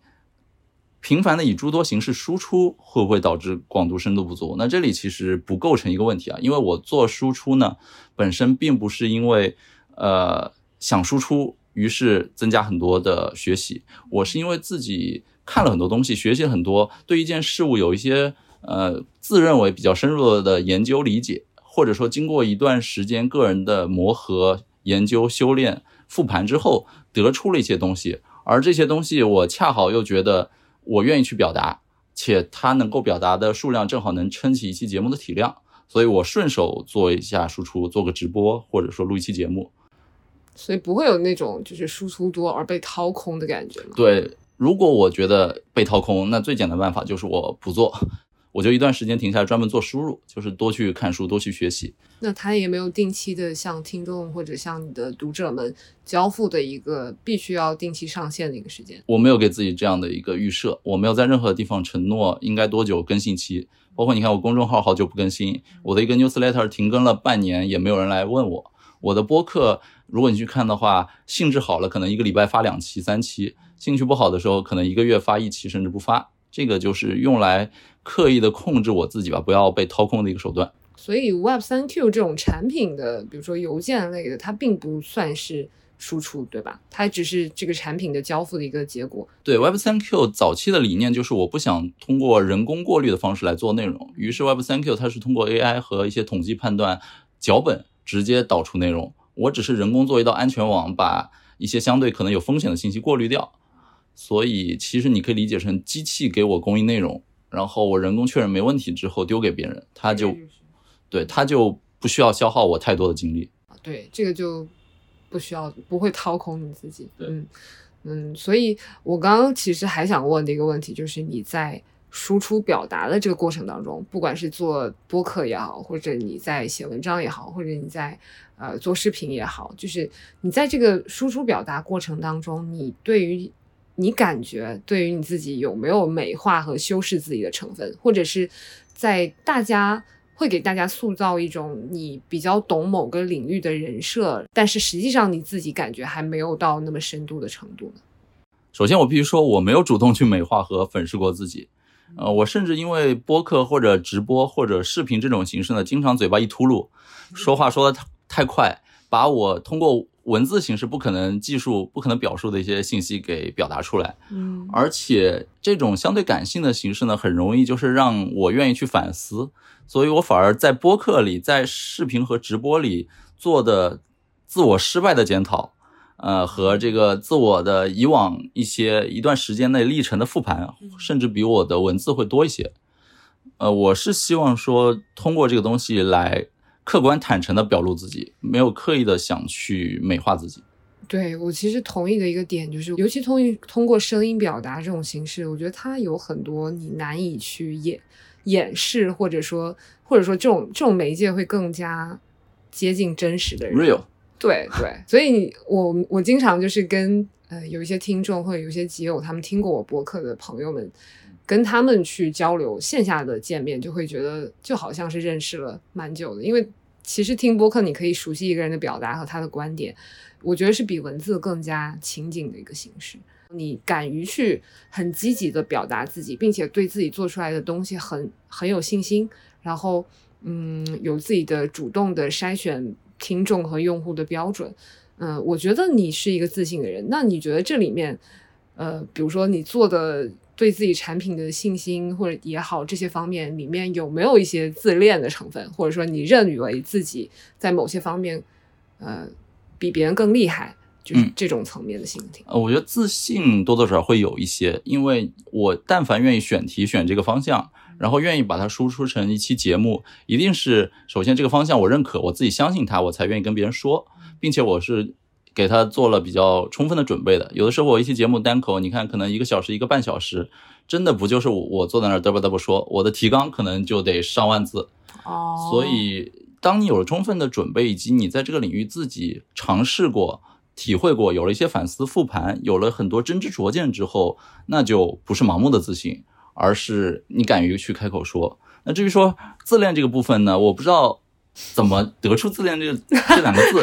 会不会是因为没有没有，我因为早期是这样，因为我感觉表达输出者他在公开的表达的这个成分里面，他总是会，我我我我对帮你补回来。对对对，他总是会有一定嗯的希望别人关注自己的自恋成分在。对，就是自恋这两个字呢，我不知道是怎么得出来的，有可能是因为我早期节目里很多开头都是带我以我为主题，比如说我复盘半年来做了什么事儿，或者我最近折腾了一个什么得出的经验，或者我最近买了什么。我为什么这样做呢？其实是我刻意的一个策略。呃，有几点考虑吧。首先，第一点就是，当你一上来很可能是 nobody，就是可能别人在别的领域知道你可能写过书，但是在播客这个领域，我是完全的一个新手。那一个新手上路的话，我更愿意先上来通过几期节目来让大家快速的了解，呃，我是一个什么样的人。呃，就像是你拍一部电影，很多时候一部呃比较精致的电影，前期可能会通过几个场景快速的交代一下你的主要人物，嗯。通过几个无关紧要的细节，把这个人物的性格全部都带到。嗯。那这个其实就是我反而觉得 Sarah 你之前早期的节目可能没有刻意往这方面想，就一上来就是作为绿叶来陪衬别人，对，导致后期的呢，就是大家必须得有健硕这样的爆款，连健硕都愿意参加你的节目，呃，然后通过这期节目认可你的主持能力，认可你提问的能力，嗯所以才开始呃愿意对你有更多个人的兴趣，比如说你是做什么的，嗯你之前的背景怎么样，嗯呃，我的策略可能就是我我上来先让大家知道我是谁，那我之后再说什么，或者我请嘉宾的时候呢，相对来说会更容易。对，所以这背后的预设是把自己的本身袒露出来和自己的经历袒露出来，是可以吸引到听众的。呃，我我不指望用这个东西来吸引听众，但是我希望对于已经吸引来或者有潜质能吸引来的人呢，让他们理解我为什么会这样想，你是一个什么样的个性。当你说出一句话听上去有点冒犯的时候，你是刻意冒犯，还是你只是站在一个概率论，或者是站在一个庸常的角度去思考这件事儿，没有过更额外的想法？就是希望能够让大家先对于你有一个呃人设吧。虽然我不喜欢人设这个词，对吗？我单方面预设你是在有意识的塑造一个人设。那假设是这个预设是对的的话，那你所希望塑造的人设，或者你希望你的听众朋友们、你的读者朋友们感受到你是一个怎样的人呢？嗯，我其实首先个人不太喜欢人设这个词，这个词最早可能是从日本动漫游戏里来的。哦，是吗？人设设就是你要去设定。被设定意味着就是人们刻意为之的东西，那我更愿意把这个东西称为就是主动表达我是什么样一个人，我是自然生长成这样子的，而不是刻意先设定好，然后我再去削足适履的去把自己往这个里面去套。不像娱乐圈里很多所谓的人设，就是刻意去塑造一些好的或者吸粉的品质，但是那个明星本身没有这样的特质，他要去演，那这个的话可能更多是我理解当中的人设，而我个人其实更希望是。表达我自己究竟是怎样一个真实的态度、真实的观点、真实的想法，而且经过二零二零年疫情那一波，我关闭了一家公司，我对增长这件事儿有很多重新的理解观点之后，我是更认清自己的，我是更加知道自己是谁不是谁，自己几斤几两的，所以我刻意的把自己打回原形，就是范冰认自己认得很清楚，你就是一个宅男，不需要刻意隐藏自己宅的中二的属性，你就是一个喜欢讲烂梗的。你就是喜欢坐在电脑前面写代码，多于去写文章来布道增长的这样一个人。一旦你想清楚自己是一个什么样的人，你做这些东西，你真正乐在其中，你不会因为所谓人设的这样一个框架，把自己框死在里面去做自己讨厌的事儿的话，你反而能够更加自然、真实的表达自己，你就更加不容易崩塌。所以，可能现在大家通过播客渠道或者视频渠道看到我呢，几乎是没有任何表演成分在里面的。甚至剪辑的粗糙也好，还是拍摄场面的粗糙也好，都是最真实的体现。你刚刚讲到一个词，就是你会把你所认为的目前阶段的深度的去了解一个领域的一些所谓的真知灼见分享出来。所以我其实感觉你输出的蛮多的观点，尤其在你过往节目当中，有很多是基于你现有的认知体系下的一个确信，所以进而它在形式上就会有有点像是。就是斩钉截铁式的论断，或者说你就会很肯定的说你会怎么样。然后，呃，我其实呃前些天在极客上看到了一一句话，我会因为我觉得这是我跟你的风格的差异，就是我可能会更倾向于面对呃多种信息源的一种抱着不确定性和开放的心态去讲一句话，但是我觉得你会有很多就是基于你现有的认知体系下的一些阶段性的结论。我我是刚好也今天也看到你有一些听众评论，这句话可能有点刺耳，但是就你有些听众评论提到你是爱说教，而且有点爹味儿的，嗯，就是你是怎么看？首先，我认为啊，我现在很多观点是基于现有认知体系下的确信这件事儿呢，我是非常认同的。为什么呢？因为所谓的观点嘛，当我们在聊观点的时候，一定是这个人在当时当地基于以往的经验经历之后得出来一个个人向的总结。特别是像播客这种成分，我不是一个特别喜欢只干聊事实的人，我更喜欢，我更喜欢去聊我对他的一些态度看法。那这些东西呢，对于任何一个有志识或者说一路以来听了我前期节目的一些朋友来说，他们更容易去分辨，就是哪些是我的主观感受，哪些是你应该去筛选的。我们是不是在面临同样的境遇，在玩一样的人生游戏？那哪些东西是你可以去拾取的？就像有句话说叫“择其善者而从之”嘛。我说的话里，如果对你是有启发、有观点的，你去顺藤摸瓜，你去按图索骥，可能会对你有意义。那你如果觉得我说的是废话，你觉得我的观点不符合你的认知，你只要轻轻的关闭这个节目就好了。这件事儿本身并没有对你造成什么太多的困扰或者疑惑，而且因为大家可能立场的不同，可能境遇的不同，很多东西适用于我，未必适用于你。嗯，所以这件事就导致说，我的输出只能够代表我的个人观点，我不强求把它加注在所有人的脑海当中。这个是我对于现有认知体系下确信这件事儿的回应。接下来就是我经常会在节目里做所谓斩钉截铁的论断，其实这是我比较认可的方向，甚至我觉得很多时候做内容就是应该这样。我个人是不太喜欢呃片汤话来回说，因为大家都会觉得要广开言路，要去多。听信各种样各样的信源，所以我看的很多节目里呢，是请了一大堆不同视角、不同立场的朋友，各自讲自己的信源。呃，这件事儿对于一个没有绝对正确与否的灰度世界来说，我觉得是 OK 的。但是在我的一些节目里呢，我希望能够给大家一些直接的启发，能够给大家开启一些道路，能够给大家带来一些帮助。那这些东西，我的论断都是经过我一段时间自我的沉淀、自我的反复测试，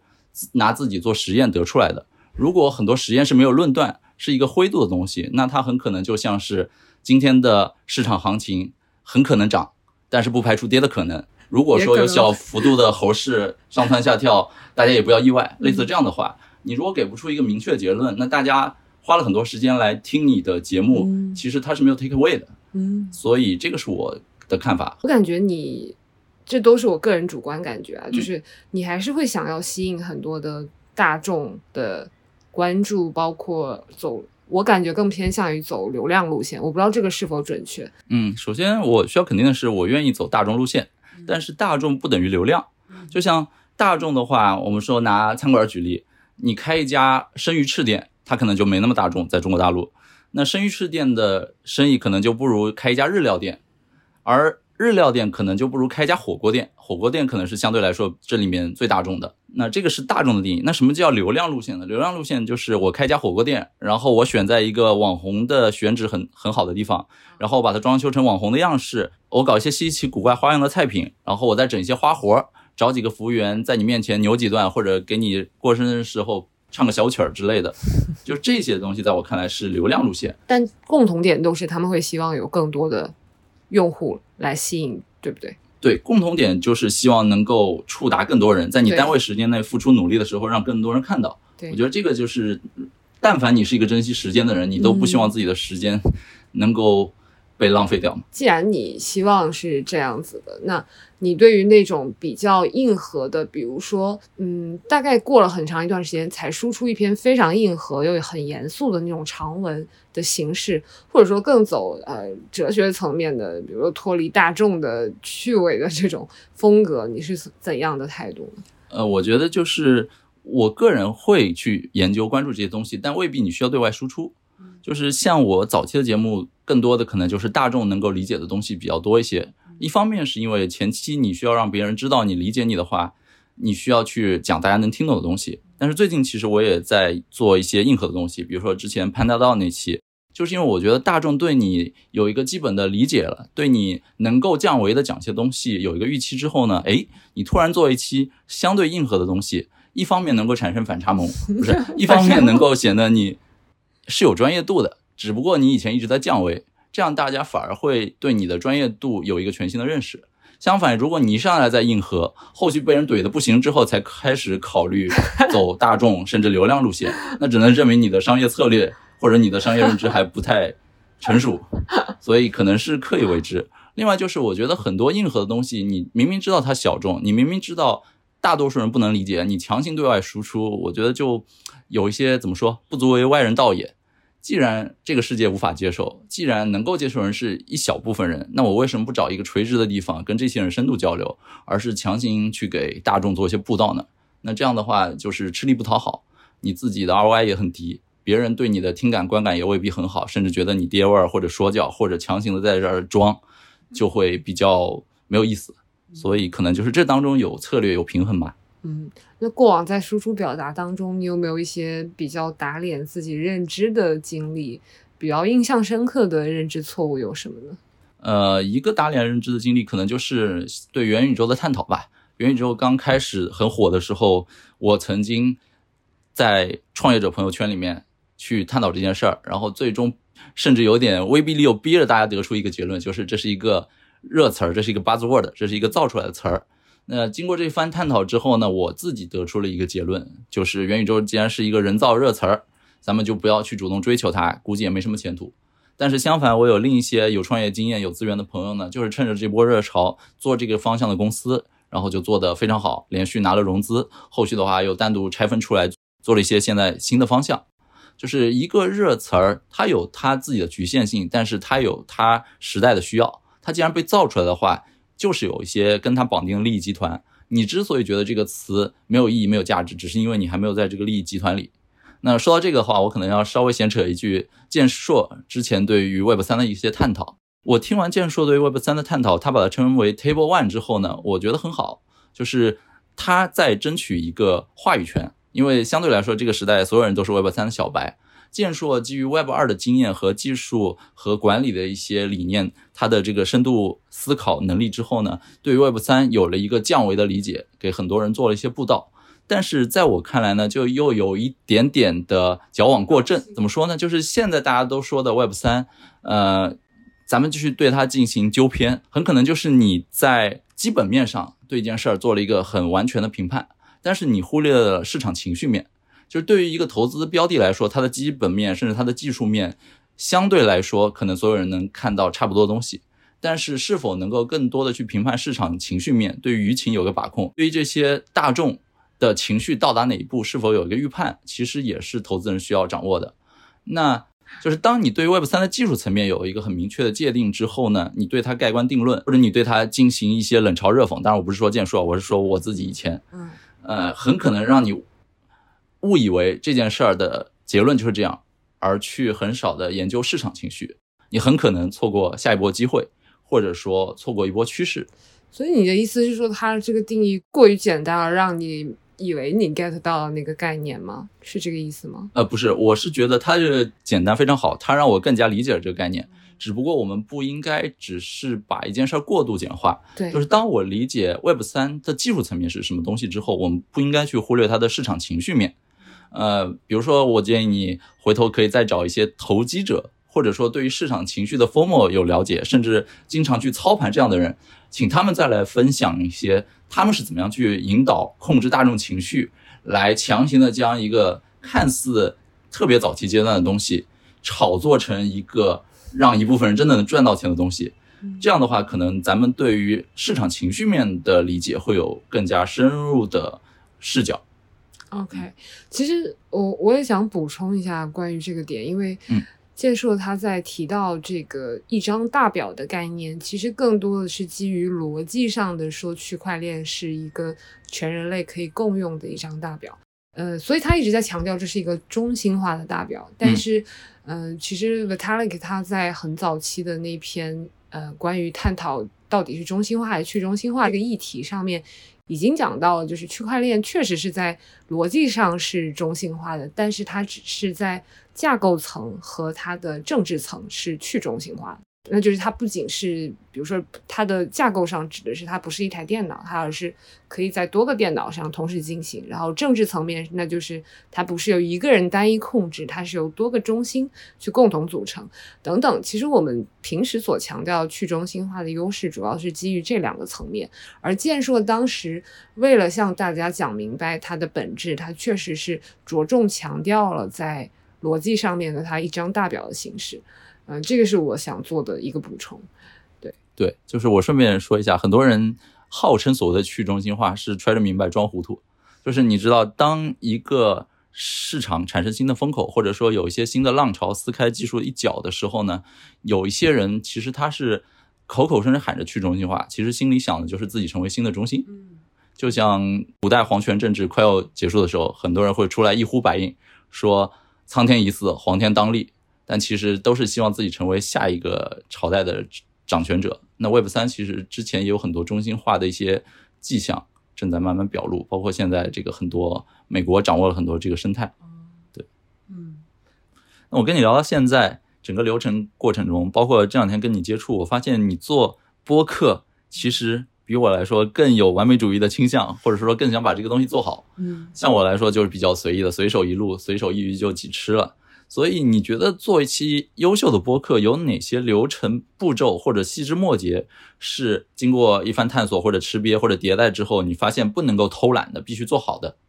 对这个我就简短回答一下，就是其实我觉得事前的准备工作，包括把自己的状态准备好是。我认为不可以偷懒的一个环节，因为尤其这个跟播客的定位相关啦，因为我们走的不是闲聊类的陪伴式的这种播客，而是希望能够提供信息量的。所以你在事前做好关于你这个嘉宾也好，你要聊的这个话题也好的一些功课准备，以及 fact checking，我觉得都是对听众的最基本的尊重，这是我觉得不可以省略的一个步骤。嗯嗯，音质方面呢有什么追求吗？音质方面，我当然会希望听感。越好越好，但是它也是基于一定的前提，真的就是不要耗费我过多的时间精力。那其实这个最省事的办法就是大家身边人至少都会有一台 iPhone，我就是让事前我会给嘉宾发一个录制注注意事项，这个录制注意事项里面会有详细的讲到这个 iPhone 应该摆放在离嘴边多近的距离，然后你应该处于一个怎样的环境当中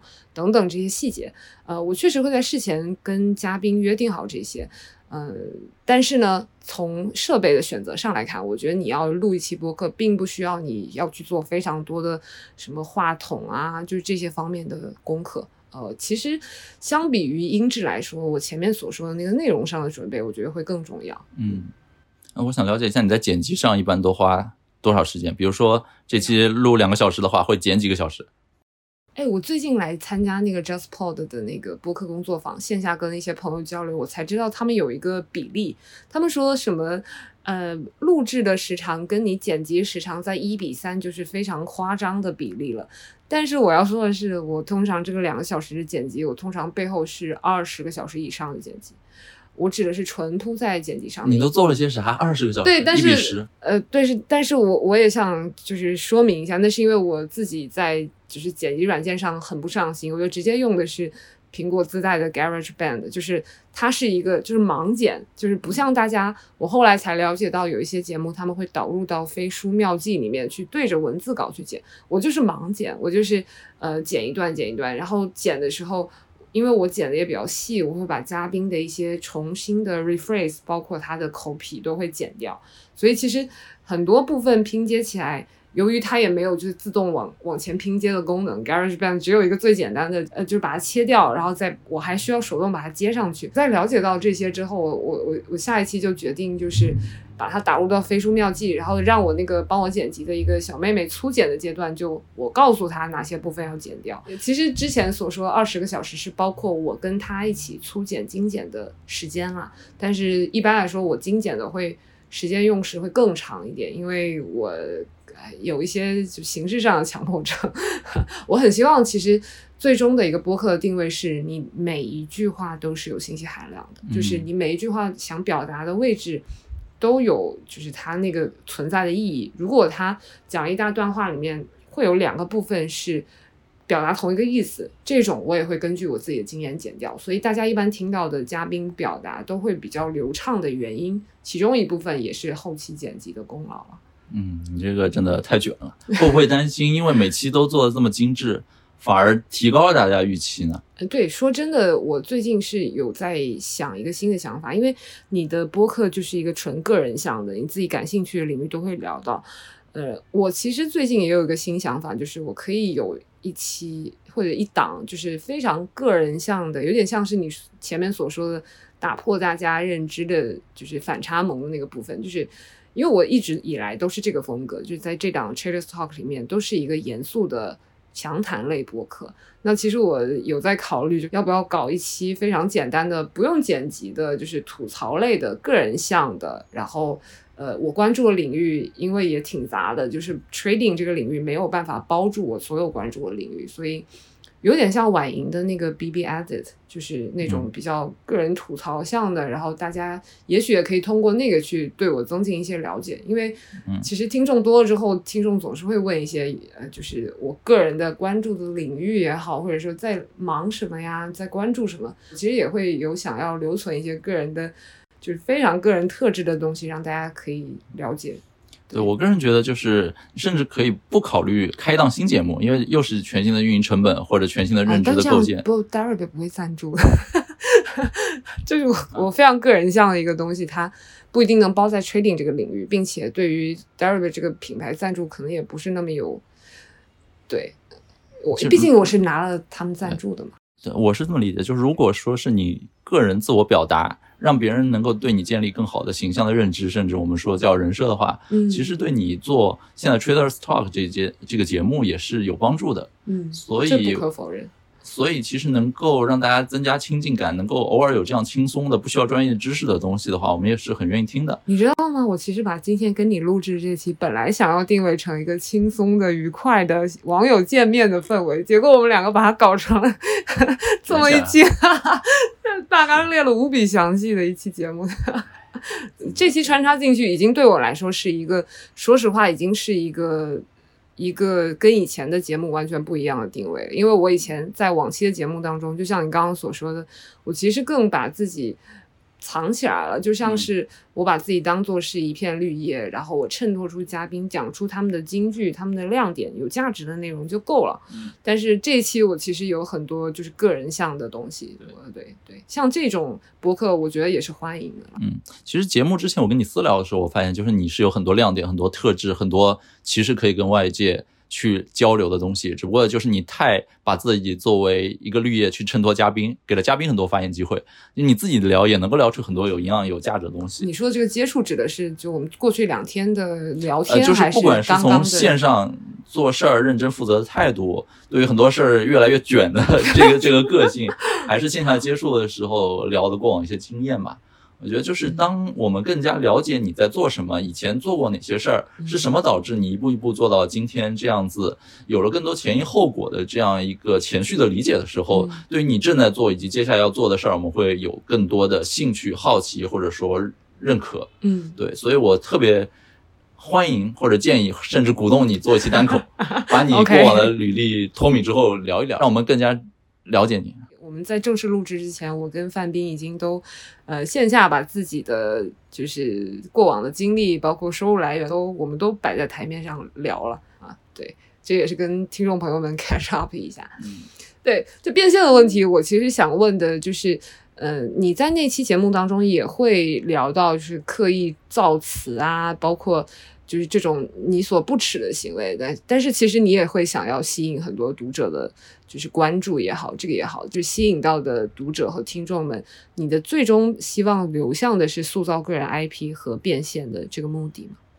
我觉得造词肯定是对于话语权的争夺吧，但是最终未必是个人 IP，也未必是一个短期的变现，它可能就是用户心智的占据，可能就是让你潜移默化中在你心中种下一颗种子，可能很多时候就是品牌的塑造。就像 A 十六 Z 买 Anderson Horowitz 这家基金，其实最早 Web 三这个词哈就是他们造出来的。那你说他是在布道还是忽悠呢？当大家都靠这个赚钱的时候，你就觉得他是在布道；当这个盘子越来越破灭或者熊市的时候，很多人说他们是在忽悠。而且你去解析他们当初提的这个 Web 三的概念，他们说 Web 一是只读，Web 二是可写，Web 三是可读可写，你还占有。其实这个在今天看来，很多东西真的就只是一个悬浮的一面之词。很多时候你说 Web 一不能够写吗？我我有论坛，我有 BBS，所以，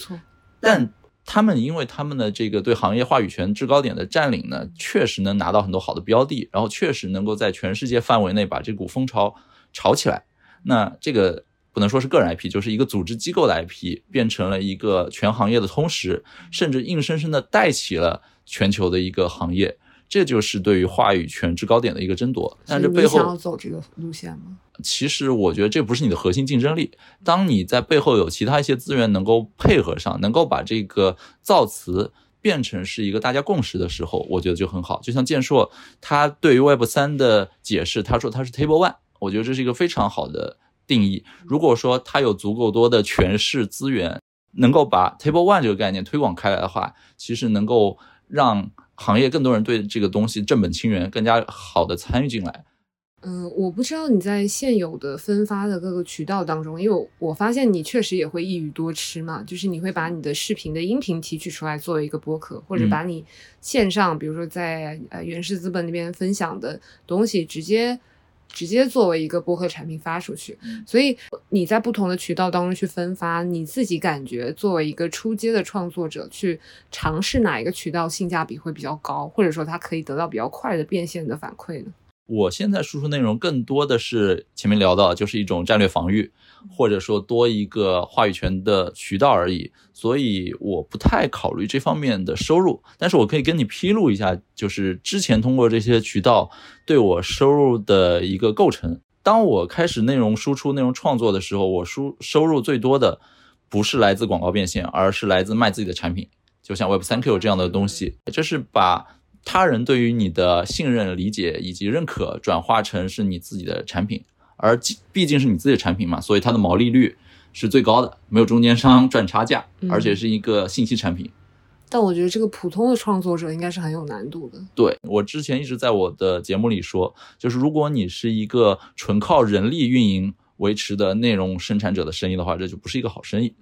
我是因为综合考虑到自己之前有过写代码经验，以及有对于内容质量的一些理解之后呢，我是把自己做作为一个 builder，一个产品经理和一个程序员的角度。去开发自己产品，然后通过可能通过一些内容的输出来把我自己的产品偶尔带带货，或者基于自己做产品迭代出的一些经验呢？因为你身在第一线，你在这个游戏里，所以你能够发表一些言论，大家是认可的。所以可以理解成，就是我做内容输出是我的表达欲的外溢，和我作为一个开发者的副产品，它不是我主要的生计来源。顺便再提一下，就是之前的经验，就是海外收益肯定是高于国内的。YouTuber 吗？对。OK。嗯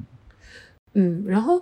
呃，你刚刚提到接广告的变现，其实占你的收入比重不多。但是如果你作为一个普通的创作者，你没有这样的开发能力去开发自己的核心产品，它只能通过大的平台，YouTuber 也好啊，别的平台去发表自己的作品。那你觉得这样的一个创作者，他在创作原创的作品和接广告变现之间的频率维系在一个比较怎样的比重，会是你觉得比较能够接受的呢？呃，我不是这个领域的资深从业者，我也没有做的粉丝量很大，所以我只能够讲一下我自己的原则。就是我之前公众号最早我是承诺写一篇原创就发一篇广告，是吗？啊，其实说反了，应该是但凡接了广告就得逼自己写一篇原创。后来发现就做不到，因为后来广告越来越多。但是我自己写稿能力是跟不上的，于是才有后来这个直播呀、录音频，这样输出的效率更高。那后来我发现，就是这个类型的广告呢，对于自己的品牌也好，或者说对于用户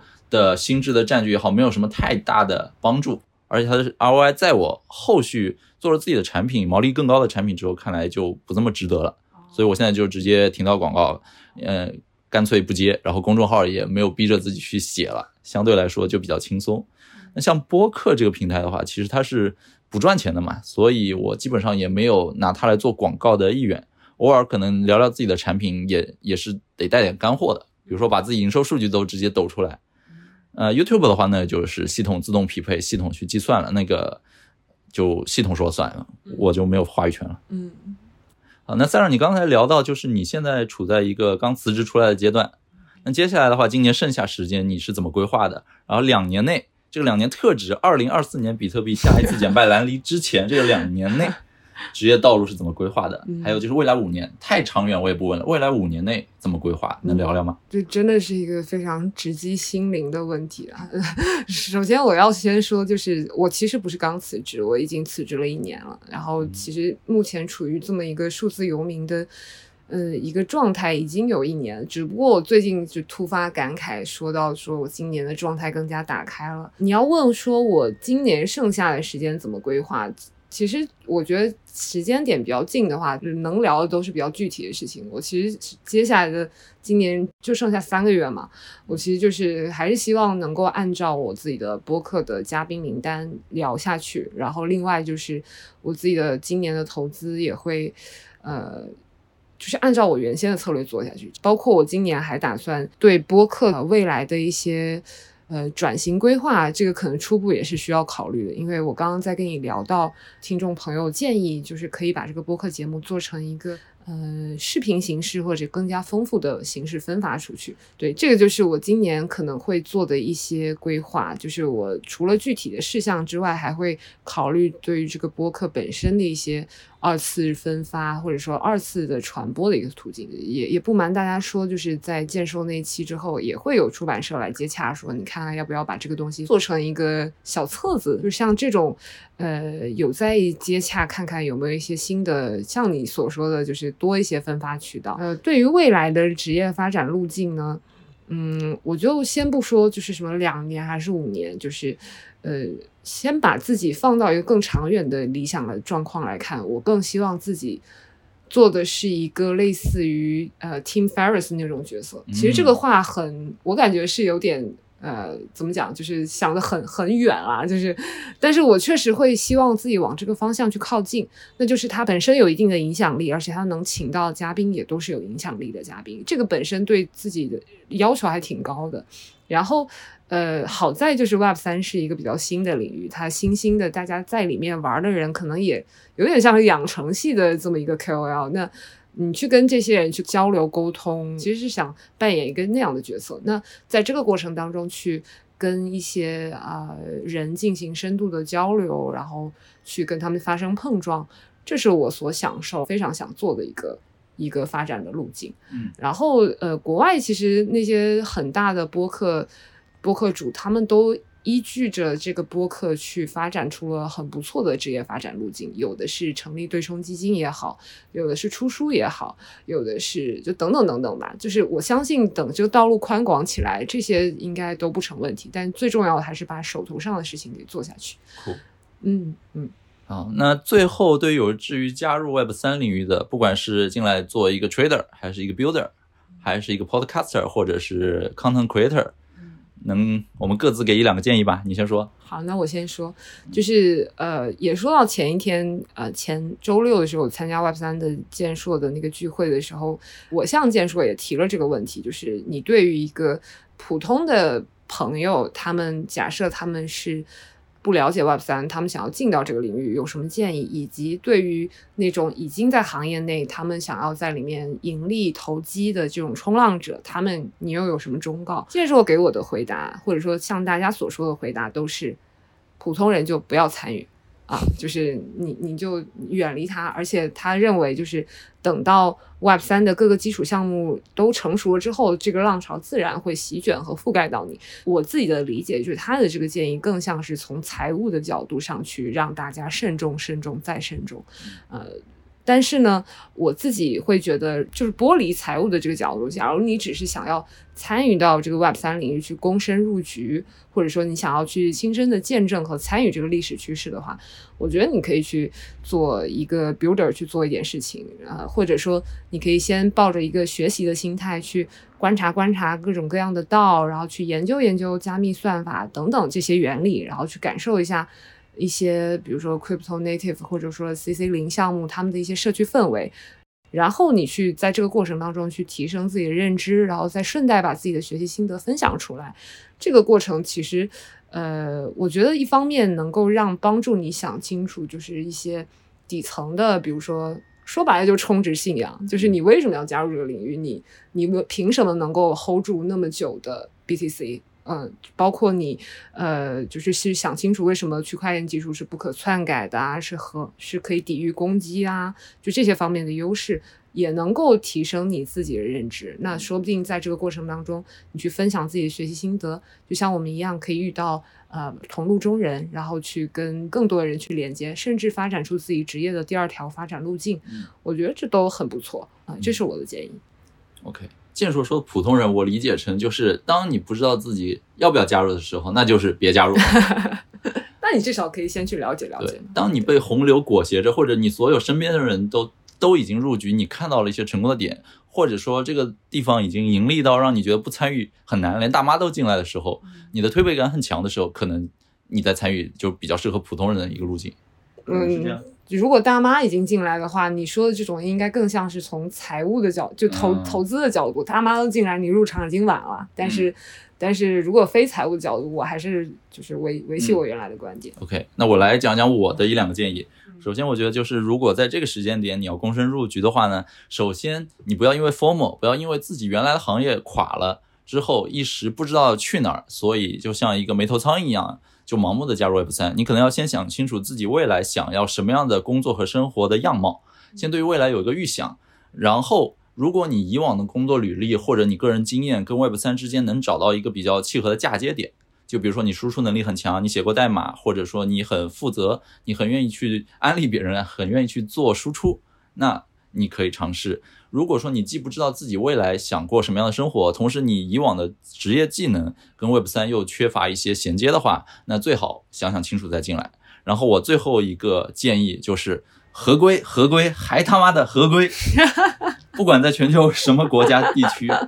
第一要务合规，保住自己，政治正保护自己的性命，保住自己的产业最重要。嗯，对，其他没有什么。OK，好，那我们今天要聊的基本上就这么多、嗯啊，我们都已经把提纲上的都覆盖了，而且也延伸出了很多即兴的问题。那希望大家对于 Web 三领域的 Builder 和 Trader 都有一个感性上的认知啊。OK，嗯，那这期就到这里。好，谢谢大家，谢谢大家再见嗯拜拜。